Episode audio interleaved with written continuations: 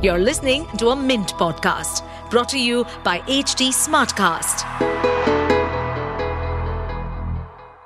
Hello, dear listeners. Today's Mint Primer is written by Vivek Kaul. Now, let's dive into it. For the second time in a row, the Fed has decided to stick with the current funds rate. But why did they make this choice, and what could it mean for us? Welcome to the Mint Primer podcast, your go-to source for breaking down today's major news into bite-sized Q&A chunks. I'm your host, Rohan, and in this episode, let's buckle up and embark on this insightful journey through the world of news and information. Now, let's get to the nitty-gritty. Why did the Fed decide to keep things as they are?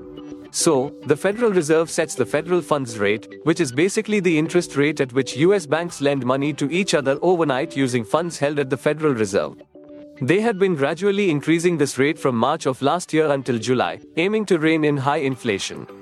The idea was that higher interest rates would lead people and businesses to borrow and spend less, which would help reduce consumer demand and wage inflation, ultimately helping to control overall inflation. But this kind of change takes time to really make a difference, which is why the Fed has decided to hit the pause button for now. Are they done with raising the funds rate? The Fed looks closely at the core personal consumption expenditures index to gauge inflation. This index excludes food and fuel when calculating inflation.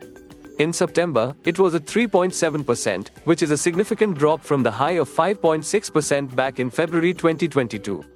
It's been steadily decreasing since April 2023 when it was at 4.8%. However, it's still quite a ways off from the Fed's preferred 2% level. As Fed chairperson Jerome Powell put it, the process of getting inflation sustainably down to 2% has a long way to go. So, the Fed isn't finished raising rates just yet. What else can we take away from this monetary policy? Chairperson Powell mentioned, now, more than 18 months into this, I think that the risks are getting more balanced. Basically, he's saying that while the risk of high inflation is still there, the higher rates have been effective and they might not need to go much higher from here. How did the markets react?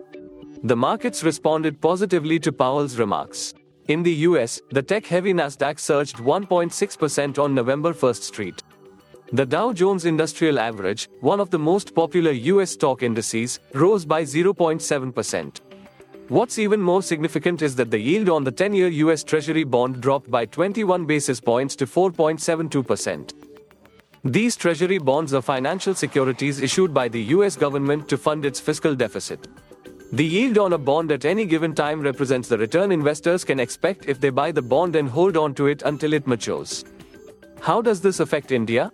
When US bond yields are high, it leads to higher interest rates in the US. And when returns are attractive in the US, many foreign institutional investors, FIIs, put their money there. This is why between the end of August and November 2nd, FIIs have sold off stocks worth $5 billion.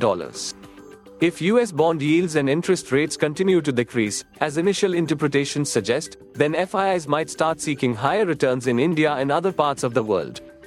The BSE Sensex seems to have taken note of this possibility, ending the day higher by 490 points or 0.8%. And that's a wrap for today. We've covered the Fed's decision to maintain the status quo, their approach to inflation control, and its implications for both the US and India. The markets responded positively, signaling potential shifts in investment strategies. Stay tuned for further updates. Do share your feedback on podcasts at hindustantimes.com. Well, folks, we hope you've enjoyed this eye opening episode. Do you have questions or ideas for future topics? Drop our way. Find us on Facebook, Twitter, Instagram, and LinkedIn for all the latest updates. And hey, if you crave more info, hop over to our website at www.htsmartcast.com. To stay updated on this podcast, follow us at HT Smartcast on all the major social media platforms. To listen to more such podcasts, log on to www.htsmartcast.com.